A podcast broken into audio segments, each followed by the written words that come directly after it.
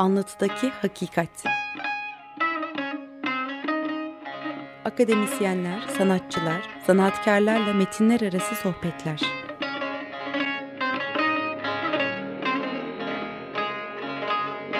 Hazırlayan ve sunan Ahmet Balat Coşkun.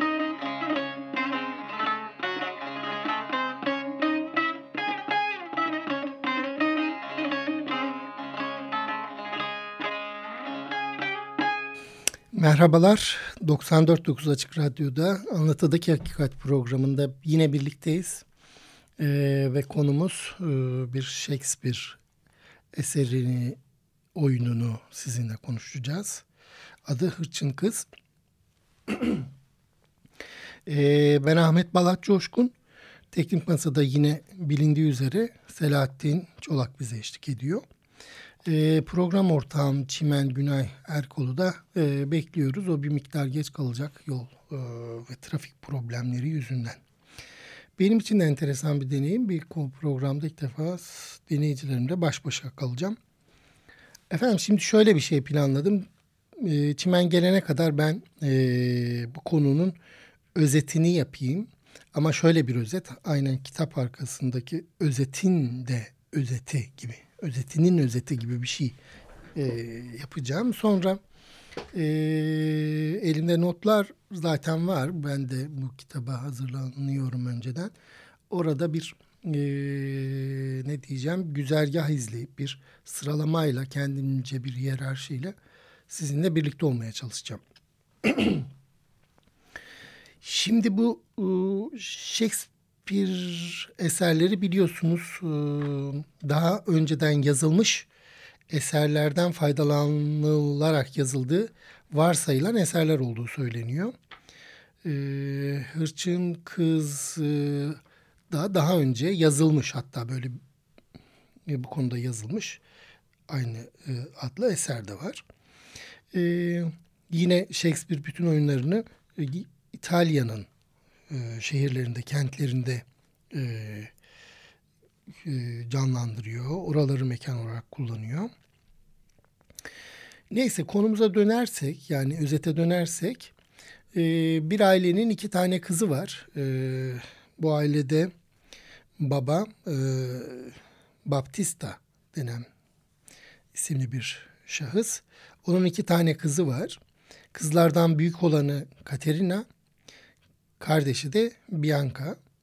Şimdi bunların arasında bir kişilik özelliği farkı var. Zaten yaşlar birbirinden farklı ama anladığım kadarıyla zaten bunlar ergenlik krizi döneminde. Yaşları da 15-13 arasında ya da 14-12 arasında böyle çok da küçük kızlardan bahsediliyor. Ee, bu kızların kişilikleri birbirlerinden çok farklı.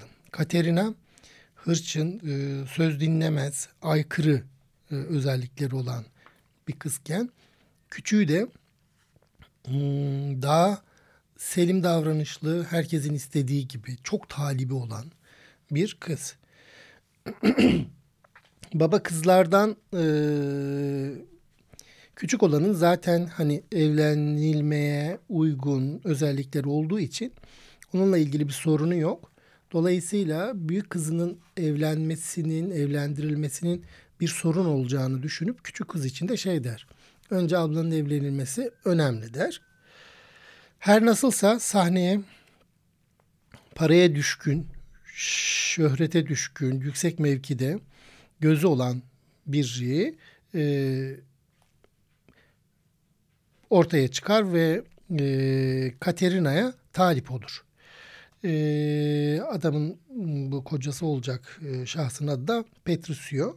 Patricio babasıyla konuşur der ki senin bu zorluğunu ben halledeceğim onunla evleneceğim der. Ee, sonra ben istersen işte özetinde özeti olacağı için sonunda şöyle olur. Hakikaten bizim hırçın kızımız e, bu adamın e, uyguladığı ya da bu adamın kişilik özelliklerinin e, kurguladığı süreçte hakikaten itaat eden bir kıza dönüşür e, sanki şöyle bir e, şeyin özeti gibi olabilir e, bir e, özlü sözün yani dinsizin hakkından imansız gelir e, sözünün edebiyattaki karşılığı gibi yapılandırılmaya çalışılmış. Ama tabii burada Shakespeare var. Shakespeare bu meseleyi yani kızın bir tür tırnak içinde eğitilme meselesini e, çeşitli kurgulamayla, keşitlerle ilerletiyor. Bunu e, biz şeye bırakalım. Çimen gelince o zaten özetleyecek. Şimdi bir psikiyatrist olarak, psikiyatr olarak efendim neler dikkat çekiyor? Bu oyunun kurgulanmasında e, baba var ama e, bu hırçın kızımızın yani Katerina'nın annesinden hiç bahsedilmiyor. Yani kişilik özellikleri e, burada e, bilemiyoruz. Yani hiç e, bu romanın ilerleyişine e, eşlik etmiyor. E, şimdi kızın babayla kurduğu ilişkide kızın yani bizim Katerina'nın neden bu kadar hırçın olduğunu da bir türlü anlayamıyoruz. En azından psikolojik olarak nasıl bir yani bir kadının bir kadın tarafından nasıl görüldüğünü bilemiyoruz. Yani bir kadın dediğim yani annesi tarafından kızın nasıl tarif edildiğinin ile ilişkin bir e, hikaye ilerleyişi yok. E, ama baba tarafından babası çok zorlanıyor. Dolayısıyla e, kızının karşısındaki yetersizliğinin e, kendinde bir e, zorluk yarattığını e, biliyoruz. Şimdi Özgür hatta ben biraz daha geniş tutayım. Bir kadın olarak bir kadın e, tarifi olarak özgür, ateşli, işte cinselliğini, e, sınırlarını özgürce kullanan bir kadının kocası ya da babasına babasını nasıl zorladı, zorladığını aslında e, yani zorladığı şeklinde bir öykü kurgulaması da yapılabilir. Hatta bunu daha ileriye de götürülebilir. Aslında bir tür bu ergenlik crisis dediğimiz, ergenlik krizi dediğimiz dönemin de aslında bu cinselliğin, seksüel e, şeyin aslında olgunlaşmaya, bir tür iradesinin kontrolü altında olmayan bir çocukla ebeveynlerin nasıl zorlandığını biliyoruz. Şimdi bu e, bu çocuk bunlar aslında çocuk yaşında e, karakterler ama karakterler bir müddet sonra bir kadının e, sosyolojik olarak bir kadının e, başına gelenlerle de karşılaşıyor. Yani evlendirilmesi gerekiyor e, bu kadınların. Şimdi aksi ve huysuz bir kadın karakterin giderek bu şeyde bu e, metnin ilerlemesinde şöyle görünüyor. Sanki huysuz ve aksi aykırı bir kadının sadece bir güldürü ögesi olarak e, işlendiğini görüyoruz. Aslında günümüzün sosyolojik şeylerinde de öyledir. Yani e, evlilik kurallarına, işte ikili ilişki kurallarına uyum gösteren, tırnak içerisinde ona e, adapte olmaya çalışan ve adapte olma kapasitesi gelişmiş kadın tırnak içinde işte ev hanımı, terbiyeli kadın ama bütün bu duygu ve düşüncesini hatta cinselliğinin kendi bedeninin sınırlarını merak eden orada e, biraz beceriksiz bir miktar beceriksiz de tırnak içinde e, sosyolojik ilişkilerini e, ayarlamada zorlamış ya da orayı zorlayan kadını aslında yine bu oyunda şöyle görüyoruz. Sanki böyle bir kadınla karşı karşıya gelsek biraz farklı fikirleri olan işte ne bileyim tırnak içinde e, karşı çıkan e, erkek kadın e, kimliği arasında e, orada direnen sosyolojik pozisyonunu kabul etmeyen babaya, kocaya, işte patrona bütün bu kadınları e, bir güldürü ögesi olarak da görebiliyoruz sosyolojik olarak. Peki gülen kesim min kimliğine hatta cinsiyetine genellikle güldürü ögesini tanımlayan e, kesim erkeklerden oluşuyor. Yani beceriksiz tırnak içinde beceriksiz dedim yani aksi, huysuz, kurallara uymayan kadın erkekler tarafından yani e, bir tür e, güldürü ögesi olarak görünüyor ve bu şeyde hem bugün günümüzde de hala ciddi bir sorunsal olarak devam ediyor. Bu metinde de böyle ele alınmaktan e, geri durulmamış. Şimdi e, o halde şöyle söyleyebiliriz. Aslında e, seyirci ve tanık olma durumunu belki burada birbirine kar karşılaştırılabilir. Yani ne fark? Seyirci olmak ne demek? E, tanık olmak ne demek? Şimdi e, dediğimiz gibi eğer aykırılıkları ve farklılıkları olan kadının bir güldürü ögesi olarak tanımlayanın, tanımlayan kesmin bir seyirci tutumu olduğu, bunun da karakterinin cinsiyet olarak erkek olduğunu söyleyebiliriz. Ee, kadının bu karşı durmasını içselleştiren, onun için bir yerde tutanak oluşturan ve o tanıklığı kabullenmiş e, kabullenmiş statüye ya da sosyolojik tutuma da belki e, bir cinsiyetsizlik bile affedebiliriz. Yani bir aseksüel, e, daha insani yani daha doğrusu e, daha üst düzeyde bir yani böyle daha kimliğe, daha insana yakın bir tutum olarak da kavramamız mümkün. Evet. E, burada biraz bundan bahsedilebilir. Yani böyle kadının bütün bu itaat etme sahnesi aslında bir trajedi gibi gözüküyor. Burada aslında e, Katerina bir kimlik değiştiriyor mu sahiden? Yani neden öfkeli bir e, kadınken itaat eden bir kadına e, dönüşüyor? Bunu aslında bir e, oyunculuk mu, bir taklit mi var burada, bir itaat mi var? Aslında gizliden gizliye arkada, arka planında bütün bunu motive edenin ne olduğunu da bu metin bize yeterince açıklamıyor. Gene ben psikiyatrist olarak aslında şöyle bir şey söyleyebiliriz. Burada anne hakikaten yani e, anne baba çocuk ilişkisinde anneyi çok dışarıda başlatarak dışarıda tutarak başlamış bir öykü bu söylediğim üzere. Baba, babanın da aslında bir tür çocuklar arasında aslında bir ayrımda yani büyük çocuğun aslında ilk çocuk, istenilen çocuk, biraz şımartılan çocuk olması gerekirken özellikleri açısından bu kız yani Katerina babayla çatışmalı. Yani babasına diyor ki sen yani babasına hissettirdiği duygu şu sen beni eğitmede, beni yetiştirmede, işte bana terbiye vermede yetersiz e, kaldın. Yani babasına bu yetersizlik hissini e, babasında yaratan hırçınlığı hangi sürecin bir sonucu? Bu kız, kız niye hırçın oldu? En basitinden şöyle bir şey söyleyebiliriz. Baba zaten daha değerli, toplu, düzgün olan hmm, küçük kardeşini e, desteklediği için belki orada bir çatışma var. Yani sonuçta Bianca'yı daha çok e, hepimiz zaten hani Bianca daha uyumlu. Her yaştan, her sosyolojik e, katmandan zaten e, talipleri olan bir kız.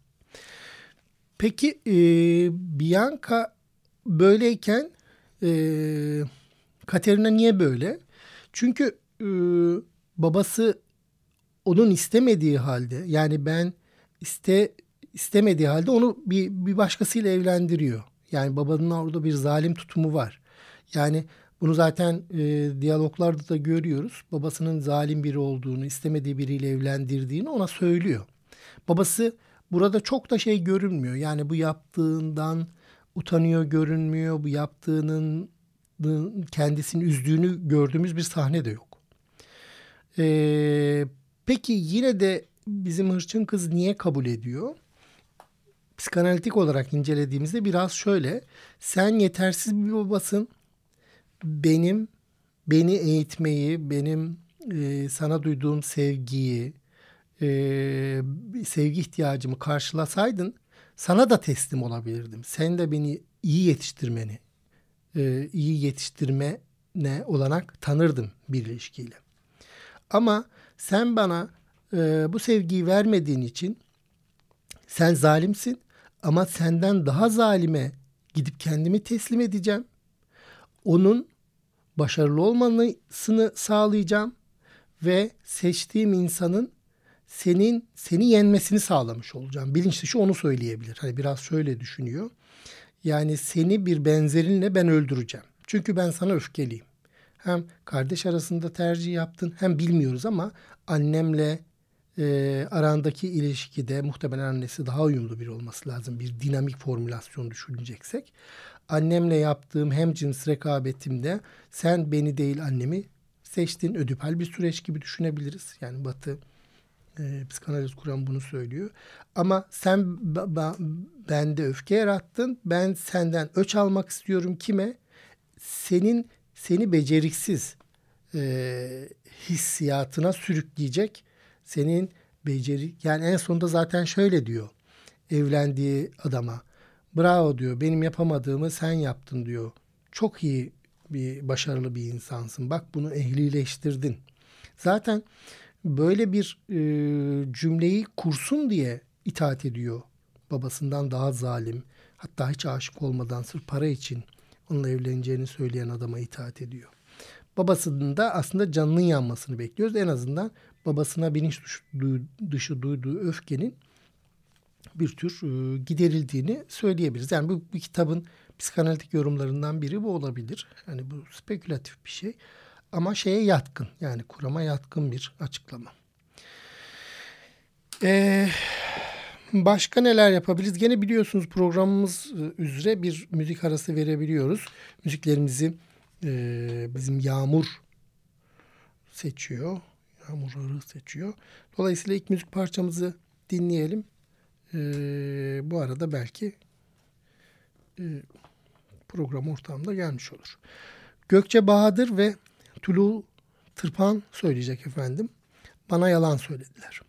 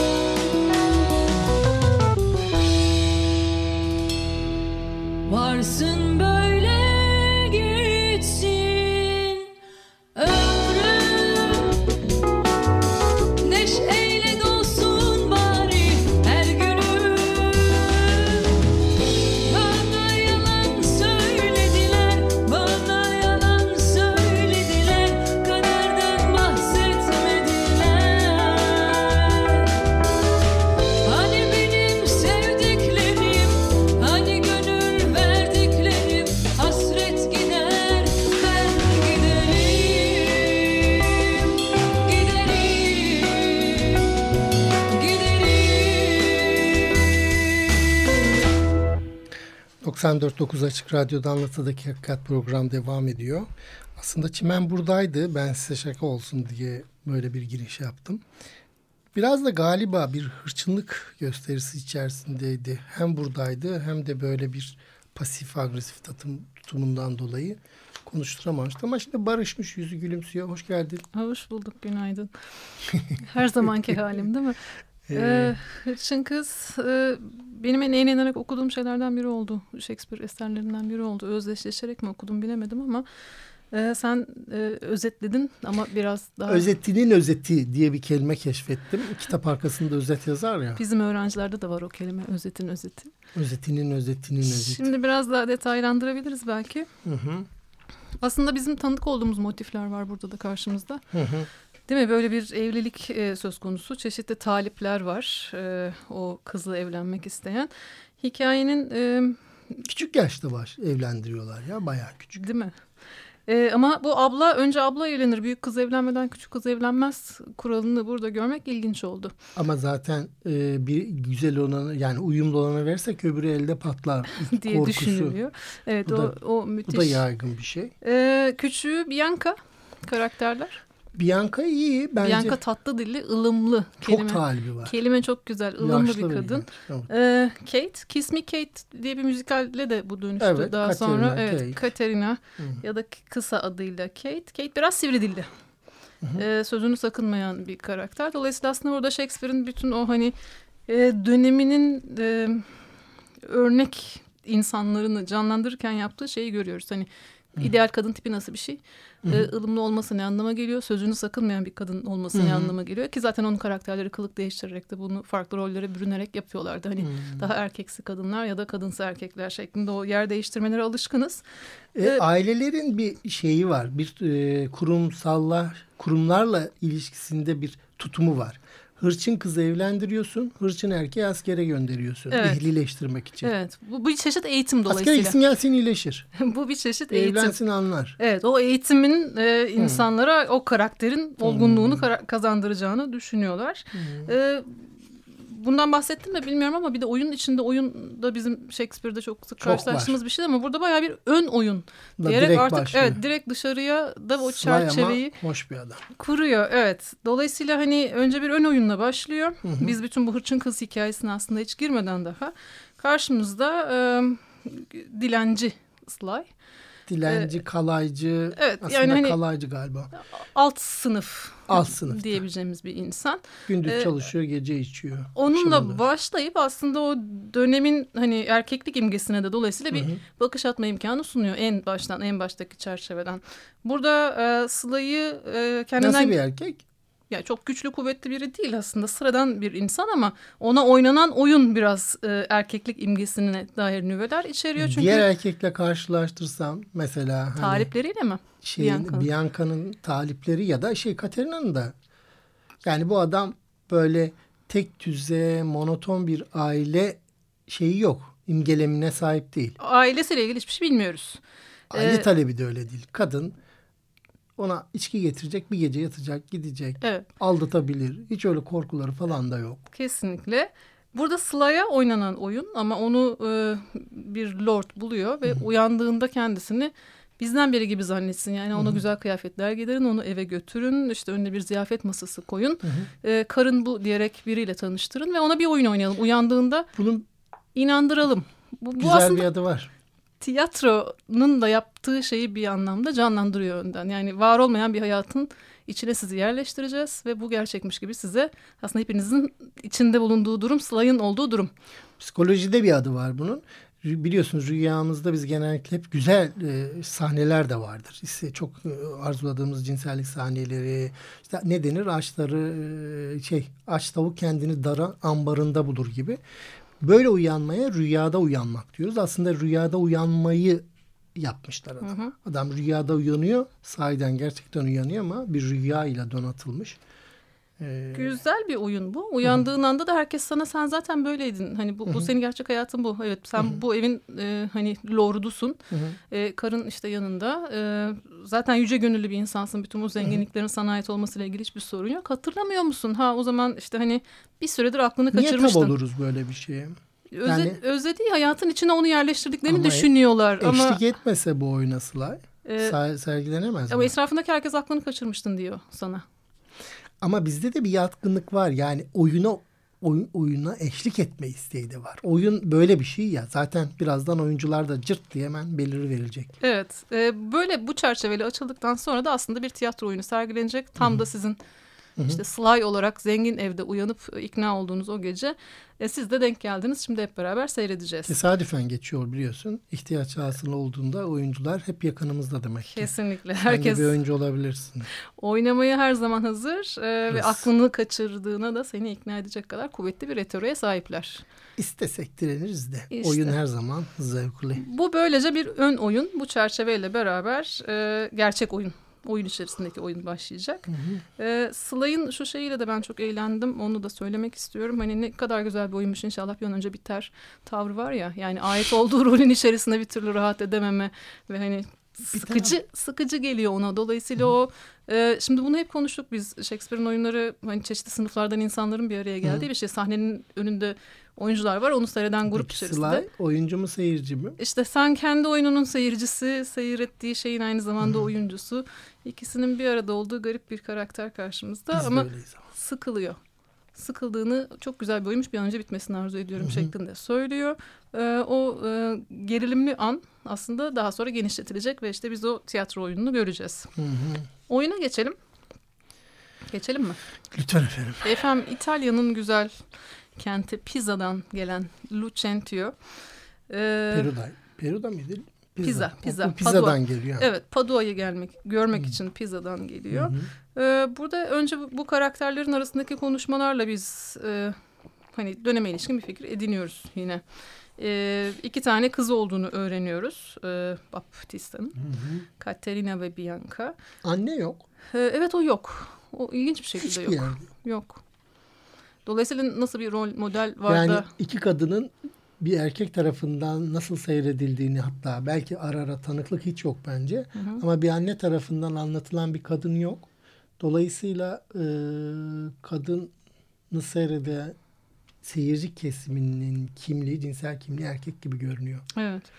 Ee, daha oyunun ilk sahnesinden Baptista talipler karşısında şey diyor. Benim üstüme daha fazla gelmeyin. Ben büyük kızımı evlendirmeden küçüğünü evlendirmeyeceğim diyor. Böylece o oyunun problematiğini en baştan öğrenmiş oluyoruz. Çalışmalara baktım bu erkek olmadığıyla ilgili hiçbir not yok literatürde. Ben bunu biraz şaşırtıcı buldum. Yani Batı'nın normalde yapmayacağı bir şey. Hmm. Yani eleştiriler açısından e, niye yok? E, bence önemli bir soru. Çünkü o bir şeyin devamı olabilir. Oradan sökülebilir yani bu. Evet. Ee, ve daha ilk anlardan işte Katerina'nın e, nasıl bir tavır sergilediğini yani taliplerin karşısında çok açık bir şekilde e, konuşabilen, kendini ifade edebilen, onları aşağılayabilen, işte çapkın herifler falan diye bahsediyor onlardan örneğin. E, sert mizaçlı biri. E, hemen sivri dilli olmakla itham ediliyor zaten. Hatta onun sivri dilinin cezasını küçük kız kardeş çekiyor. Çek, o mu çekecek şeklinde.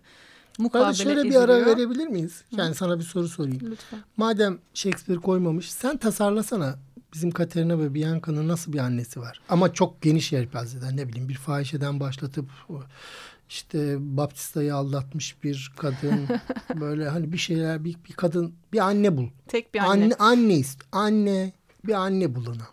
Ya bu iki farklı karakter birbirini aynalıyor ya zaten Katerina ve Bianca. Yani Bianca'nın olmadığı şey Katerina, Katerina'nın da olmadığı şey Bianca. Ya sen bana diyorsun ki aslında öyle bir anne olsun ki bu ikisinin bir bileşkesi E, yani- olsun. Neredeyse şizofrenik bir durum Yani kadın Olacak. beğenmek yok. Ama hani e, şu zaten oyunda bizi eninde sonunda rahatsız edecek olan şey senin yaratacağın kadını merak ediyorum. benim yaratacağım. Ben Bence de bir çok tane bulurum yani. Yok alelade bir kadın da bu ikiliyi barındırıyor olabilir. Yani çok hani değişik bir kimliğin içerisinden türetmemize gerek yok bunu. Sanki bu ikilik zaten her kadının içerisinde olan bir ikilik olabilir. O sivri dillilik, o hani kalkışmacılıkla ılımlı, tatlı ya da işte tatlı dilli olmak halinin e, bence bir bileşke olduğunu söylemeye de çalışıyor aslında. Burada bir bir, ö- bir ölmeye ihtiyaç var. Bence bileklerini kesmiş olsun Bianca'dan, Bianca'nın doğumundan sonra. Küçük. Küçüğün doğ- doğduğundan sonra işte babasının bir başka kadına meyyalini öğreniyor ve Hı. şey yapıyor. Bileklerini kesip öldürüyor. Dramatik bir hale getirdim. Peki. E, bir yandan e, bu kadınlara talip olan erkekler tartışması var. Bir yandan da erkeklerin kendi aralarındaki çekişmeleri var. Yani kim daha zengin olursa o mu Hı hı. acaba hak kazanacak? Yani nasıl bir erkeklik bu işte tatlı dilli bir yankanın e, hani o tatlı dilli Bianca nasıl bir erkekliğin ödülü olacak tartışması var. Dolayısıyla daha önce bir Sly üzerinden ava gitme tartışması vardı. Yani erkeklik böyle bir avcılıkla özdeşleştiriliyormuş gibi adeta. Bir yandan da bir zenginlik tartışması var ki buna da aşinayız. Hani Hı hı. paran ne kadar oluyor ki sen talip olabiliyorsun şeklinde.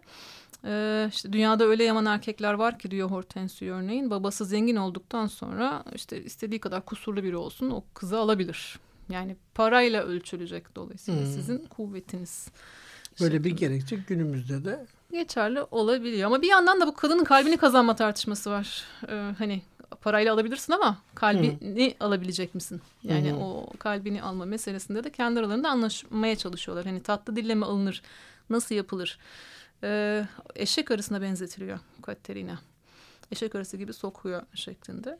Ee, dolayısıyla bu erkeklerin kendi arasındaki tartışmada da aslında hani, birbirleri arasındaki hiyerarşiyi nasıl düşündüklerini görebiliyoruz. hı hı. Bir yandan da sevgi yine böyle çok köleci bir şey sanki değil mi? Hani ben onun kölesi olurum. O kızı kazanabilmek için şunları bunları yapmaya hazırım. Yani hastalıklı bir şey neredeyse. Hı hı. Bir böyle felaket Bir kokusu de bu veriyor. erkekler de aslında çok e, iyi pozisyonda değiller biliyorsun. Bir bir kadını sevmeyi değil bir kadın tarafından sevilmeyi isteyen erkekler. Yani Shakespeare'in tüm eserlerinde bir şey beceriksizliği içindeler. Yani erkeklerin tümü e, aslında oldukça ilkel görünüyorlar. Yani bir kadının sevgisini kazanmaktan bahsediyorlar ama bir hırçın kızın nasıl sevilebileceğiyle ilgili bir erkek gelişmişliğiyle karşı karşıya Yok değiliz. değiliz evet.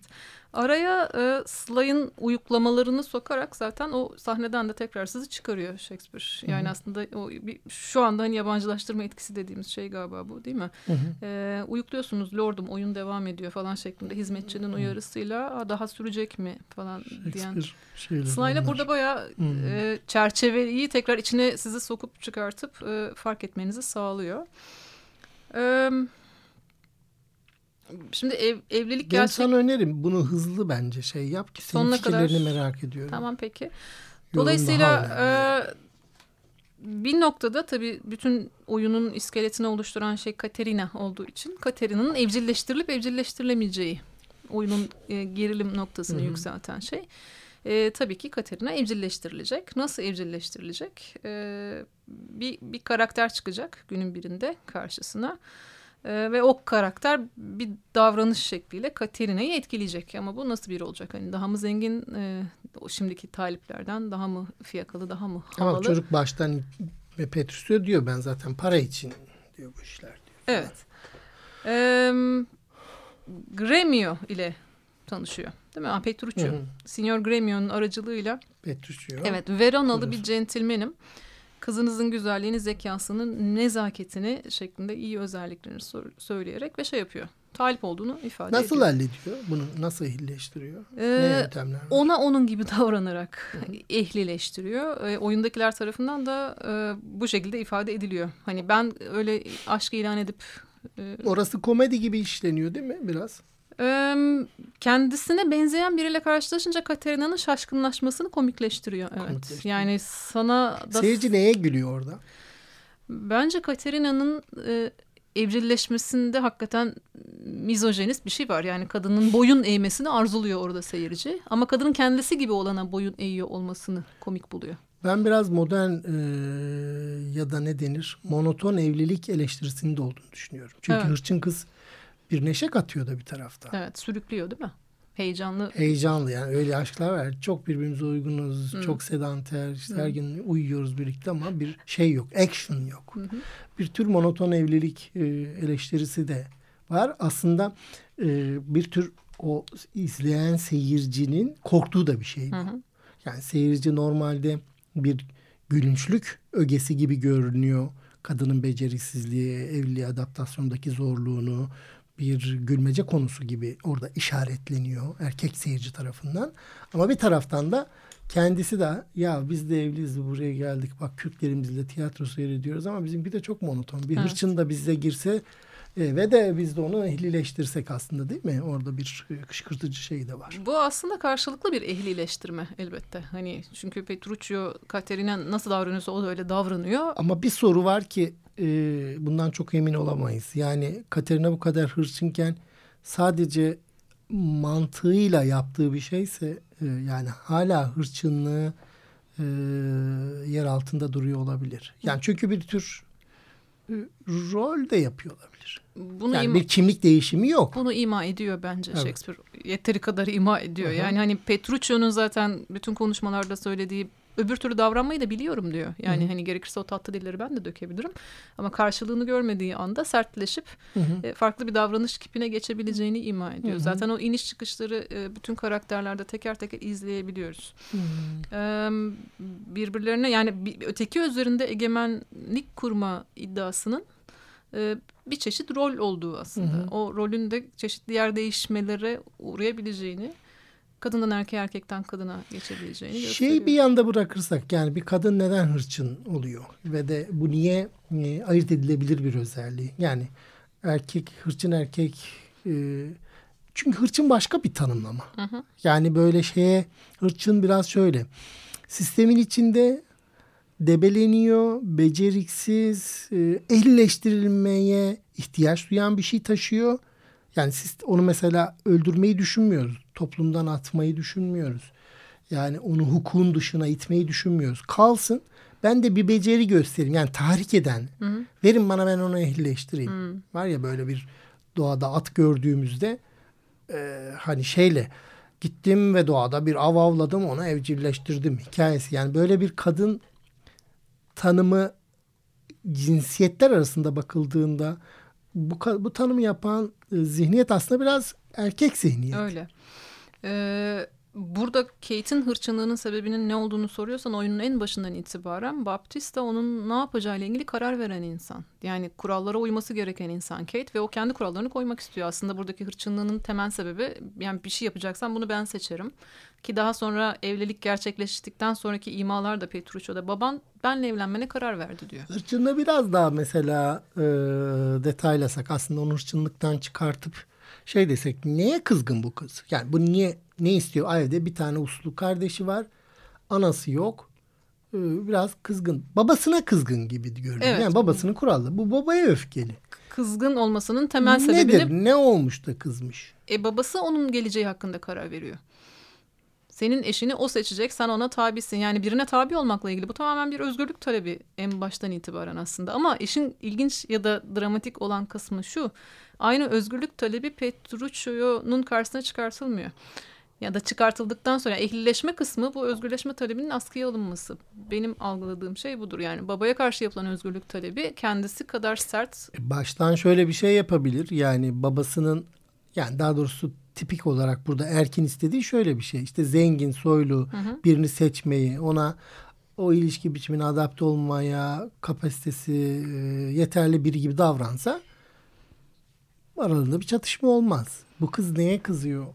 Olduğu gibi onu e, seven kimse yok galiba. Bir yandan da bu konuşuluyor. Petrucci ona Petruccio Katerina karşısında e, böyle uzun diyalogları var ya sürekli Hı-hı. mesela e, ters tepkiler veriyor. Hani e, onu bozuyor, işte aşağılıyor bir şeyler söylüyor ama Petruccio sürekli son, görüyorum ki son derece naziksiniz. Oysa bana sizin için kibirli demişlerdi. Bunu, bunu sürekli bir pasif şeyle kesiyor önünü. Yani saldırıya saldırıyla karşılık vermiyor. Sen tatlı sözlü hazır cevap, güler yüzlü ve naziksin. Bu, bu, bunlar duyduğu şeyler değil. Ama Peki bu bu nasıl görünüyor böyle bir erkek söylemi?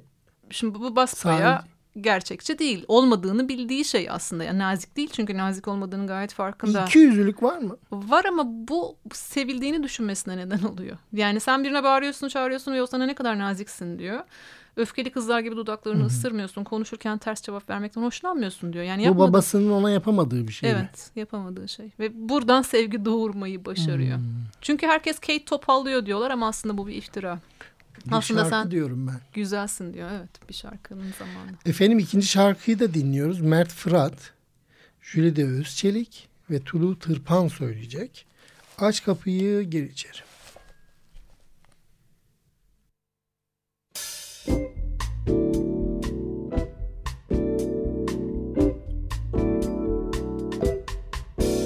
Bugünlerde bir şeyler oluyor bana Acep neden? Yalnızlık geçiyor gönlümdeki ıslak caddelerden. Bakarsan olur penceremden? Dünyam kapkaranlık neden bilsen? Aç kapıyı gir içeri gönlüm bekliyor seni. Bana ne şu yalan dünyadan yanımda sen olmazsan Gözlerim kapanmaz seni sinemde uyutmasam. Sevdiğimde hayat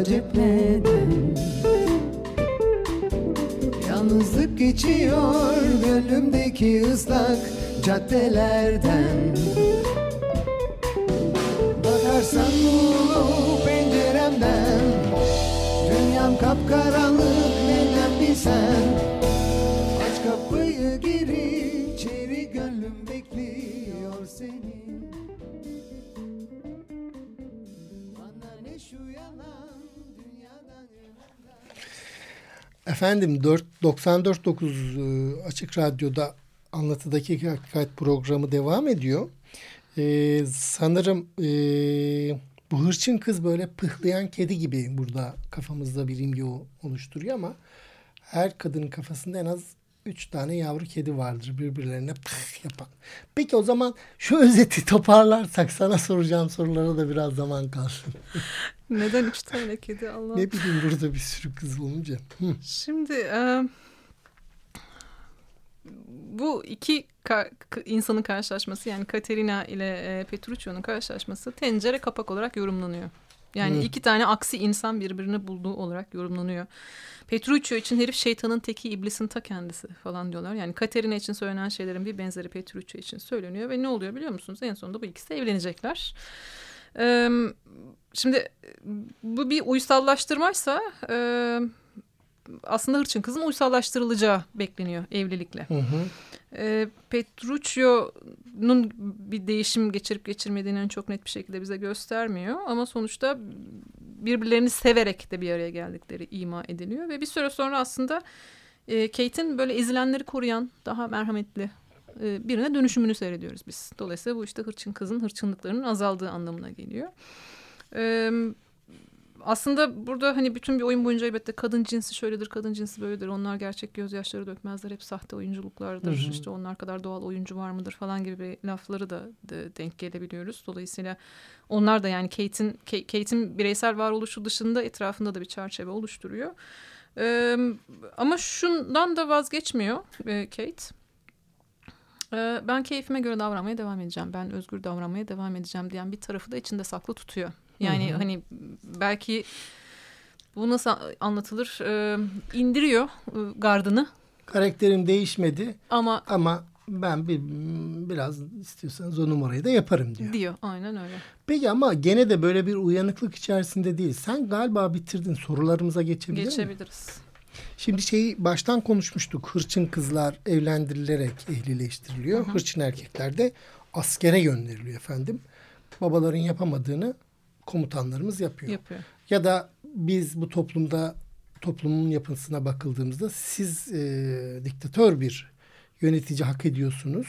Sizi biraz ehlileştirsinler diyen değil mi? Yapamadığımız bir şeyi bizdeki eksikliği bir başkasına bu neydi? Aslında söylediğimiz şey e, Melanie Klein karşıt e,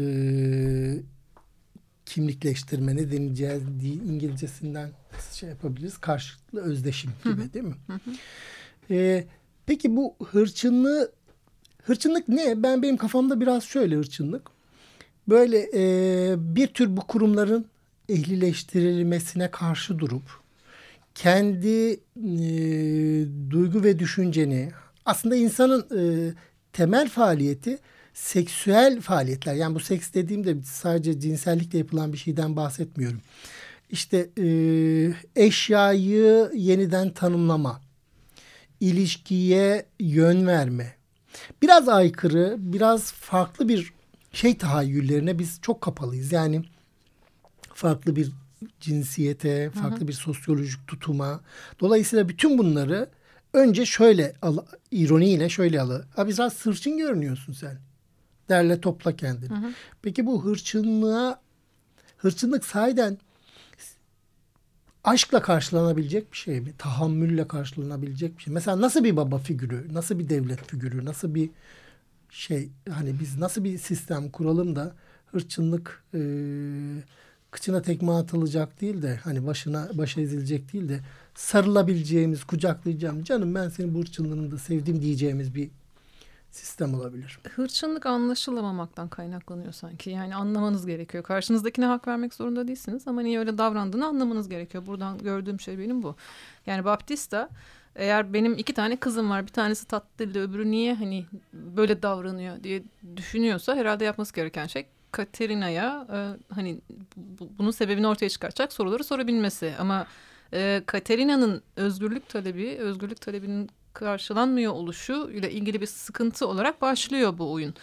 Ee, ama hırçınlığının tek sebebi hakikaten bu mu acaba? Yani birilerinin onu anladığını, hırçın olmasına rağmen anladığını, hırçınlığının sebebini anladığını fark ettiği anda yumuşuyorsa aslında demek ki anlaşılabilir olduğu anda hırçınlığın azalacağını düşüneceğiz. Ama gene mesela çeşitli aşamaları var. Düşünsene benim hırçın bir oğlum var yani uyumsuz bir oğlum var. Ee, normalde onu uyumlu hale getirecek e, bir şeyi sen başkasına havale ediyorsun. Diyorsun ki ben yapmayayım devlet yapsın. Hı hı. Yani onu aslında ya mesela böyle bir tutum hem estetik değil hem de zalimce bir şey değil mi? Hı. Yani kızınla senin çatışmaların var diyelim ki ergenlik krizinden geçiyor. Sen onu psikiyatriste götürüyorsun ya da ilaçlar basıyorlar işte Tabii ki. nöroleptikler. Yani bu meselede esas yani sormamız gereken şey şu değil mi? Ne oldu da bu hırçın davranıyor? Yani eğer oraya gidersek zaten bir anne tanımına da ihtiyacımız var. Evet. Orada eksik olan. Hangi çatışmanın bir baş etmesi olarak görünüyor bunun hırçınlığı. Hı hı. Yani orada alıp veremediği ne var? Hı hı. Yoksa onu şeye havale etmek kolay işte. Parayı veriyorum. Şunun şu arabanın bozuk tarafını düzelt. Şunun kafasının bozukluğunu düzelt. Bunu bastırılması gerekiyorsa ben benim yerime sen tokat at. Evet. Ee, evlensin. Hı hı. Askere gitsin falan gibi. Bütün bunların geçici ya da sallantılı çözümler olduğunu da söylüyor aslında değil mi bir yandan da ama Shakespeare yani karakterin tamamen değişmediğini gördüğünüz anda mesela evlilik bir takım şeylerin yeniden düzenlenmesine sebep oldu belki Katerina'nın hayatında ama özgürlük talebini tamamen ortadan kaldırmadığı gibi e, hani onu yüzde yüzde dönüştürmedi. Bu bizim çıkarsadığımız bir şey olabilir. Yani Shakespeare sahiden çok güçlü bir e, edebiyatçı gibi görünüyor. Ama ben hani kendi adıma da bir miktar kurguyla ilgilenen biri olarak şunu söyleyeyim. Bunu bu kadar kendisinin becerdiği bundan kastettiğim şu. Şimdi seyirci aslında bir monoton aile e, yek, monoton aile eleştirisi gibi de duruyor. O e, e, yani gülmecenin ortaya çıktığı yerde a biz ne kadar düzgün tipler olarak evlenmişiz. Evet, Herkes ne kadar sıkıcıyız. Ne kadar sıkıcıyız. Bak bir tane hırçın, genç, toy, diri, taze biri geliyor. Sonra onu ehlileştirmeye çalışan işte böyle deneyimli, güçlü, bilmem ne, karakteri bilmem ne olan bir baba tırnak içinde paternal biri de geliyor. Onu işte e, düzeltmeye çalışıyor. Şimdi bu, bu bir serüven hissi yaratıyor sahiden. Böyle bir temelle var. Biz hatırlıyor musun sen ne hırçındın şimdi ha. ehlileştirdin dediğin bir geçmişe bakıyorsun karı koca olarak bir kız için. Ama bir taraftan seyirci pozisyonu yani sadece devletin ya da askerlik kurumunun ehlileştirmesinin dışında bir e, bu kızın bir farklılık bir e, ayrıcalıklı tutumunun kendisinin de bir gülmece ögesi olarak işaretlemesi bence çok hoş değil. Bir eleştiriyi sonradan yani bir e, kurumsal eleştiriyi yapsa da bunu ne kadar onun yaptığı bir şey mi yoksa okurun elde ettiği bir şey mi? Mesela ben bütün bunların o kitapta benim şimdi kurduğum cümleler kadar bir eleştiriyi de bana vermiyor. Yok vermiyor. Yani burada etkin bir oku, okurluk hikayesiyle ancak çıkartılacak bir şey. kesinlikle. Yoksa Kendi- Shakespeare çok güçlü ama yani okurun da bir tür bir gücü var bence. Ya çok fazla şeyi aynı anda öneriyor bence. Bu okumalardan herhangi birini çekip yumağın ucunu çekip hani bunu demek istiyor diyebiliriz. Belki biz de burada onu yapıyoruz ama ben şunu görüyorum Tabii sanki ki yine bir taraftan çok Evet. üstad bir adam. Burada Özellikle betimlemeleri. dışarıdaki karakterler, yan karakterler yani oyunda çok fazla merkezi yer tutmayan örneğin Peter e, kadıncağızı kadının kendi huyuyla kahrediyor diyor Petruchio için. E, bu demek ki hırçınlık her tarafta olabilen bir şey E, ve sen sana yapılanla karşılaştığın anda empati kurabiliyorsun yaptığın şeyin sonuçlarıyla ilgili falan gibi bir şey. Yani o taraftan insanların iki tarafı da değerlendirmesinin yolunu açmaya çalışıyormuş gibi. Ya da doğa, doğadan bahsediyor işte kış diyor mesela erkeği de kadını da hayvanı da uysallaştırır. Hani bir, bir mesele varsa uysallaşmak bir mesele ise bu bizim hayatımızın çok ortasında bir mesele. Evet. Aslında bu bunu söylüyor olması da bir taraftan gene hani bir önemli bir şey. Bir, bir, bir de zaten şöyle de düşünebiliriz Cimel. Zaten hani belki askere göndermesen de evlendirmesen de zaten bir müddet sonra kendiliğinden hallolabilir. Evet. Ee, yani bir şey yapmadan da dursak, tahammülle beklesek yani zaten kendiliğinden geçecek bir konuyu bu kadar uzun uzun konuşmamıza gerek de yok. Belki Petruchio Ama böyle yani hani şimdi oyunda bir problematik yaratmalısın ve onu çözmelisin. Shakespeare'in genel e, şeyi o ya. Yani çözüme ulaşıyormuş gibi görünüyor bile olsa bir ilerleme sunacak sana o problemin orada olması.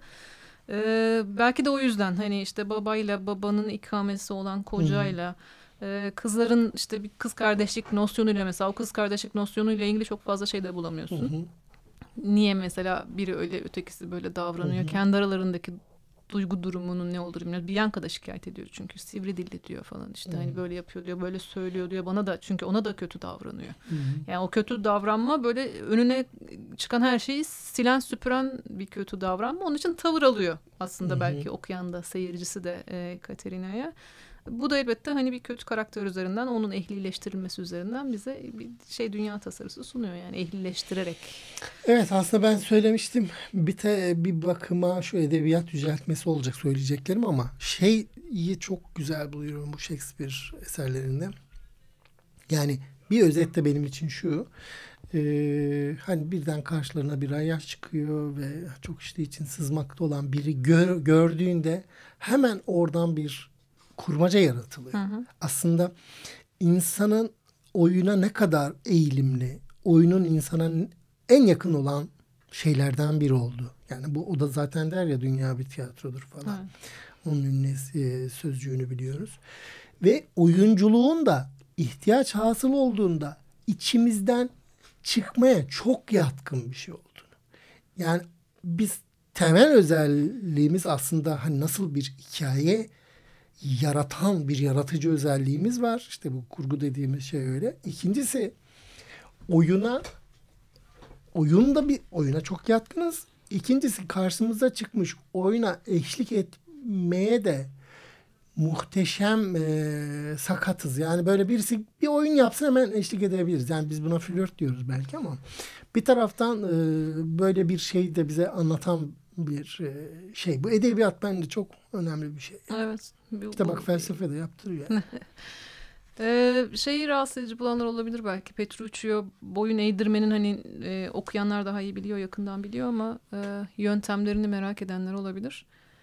Ee, Petruchio mesela ona baş eğinceye kadar yemek verilmemesini istiyor. Tabii burada hoş bu- olmayan burada bir sürü ba- bayağı e, ciddi bir şekilde bir hani uysallaştırma dediği şeyi bunlarla yapıyor. Teşekkür ettiriyor. Hani her şeye teşekkür etmen gerekiyor. Teşekkür etmezsen işte Ya şey var işte bir de neydi onu tırnak içinde fahişeler gibi hani demir şeylerin içerisinde sergileyelim diyor falan. evet, evet. Yani insan zalimliğini de aslında biraz öne çıkarıyor. Aslında bunlar çok dayanılacak sahneler de değil aslında. Evet. Yani edebiyatta orada mesela çok şey yapmıyor. Ama işte şunu söylemek Çok için estetize etmiyor bu mesela. konuyu açtım. Evet hem estetize etmiyor hem de mesela bu teşekkür etmelisiniz. En kötü servise bile teşekkür edilir dediği şeyin hemen arkasından Katerina zaten ben sonsuza kadar yine kendi özgür keyfime göre davranacağım tiradını söylüyor. Dolayısıyla yani bir saniye önce teşekkür edeceksin bana diye hani tırnak içinde uysallaştırılan Katerina bir dakika sonra ya tamam hani E bir takım tamam, şeyler de değişebilir. kafasında Ha. tam inanmadığı bir şey. Ya, o, o- olmayacaktır yani, Yani o onun onun içinden geçen şeyi gerçekten anlarsan yani seni sevmesini gerçekten sağlarsan o zaten sana teşekkür edecek. Bunlar 20 yaşında yazmış. Biraz e, insan düşünüyor. Mesela bütün bunlar çok tecrübe edilecek. Yani belki o zamanın sosyolojik dizaynı böyleydi. Ama şimdi mesela 13-15 yaşında bir ergenle o günün evlenmekte olan kadının kurduğu cümlelerle bugün biz mesela ergenleri 40 yaşına kadar görüyoruz. Evet. Genişledi değil mi? O, e, 100 yaşına kadar görmeyi de umuyoruz efendim. 100 yaşında ergen olsun ve bize terapiye gelsin. Efendim bir programın daha sonuna geldik. Haftaya e, görüşmek üzere. Olur mu? hoşça kalın. Hoşçakalın.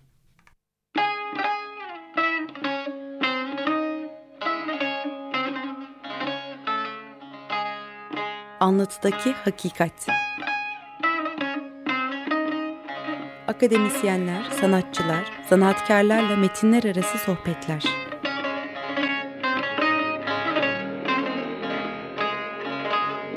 Hazırlayan ve sunan Ahmet Balat Coşkun.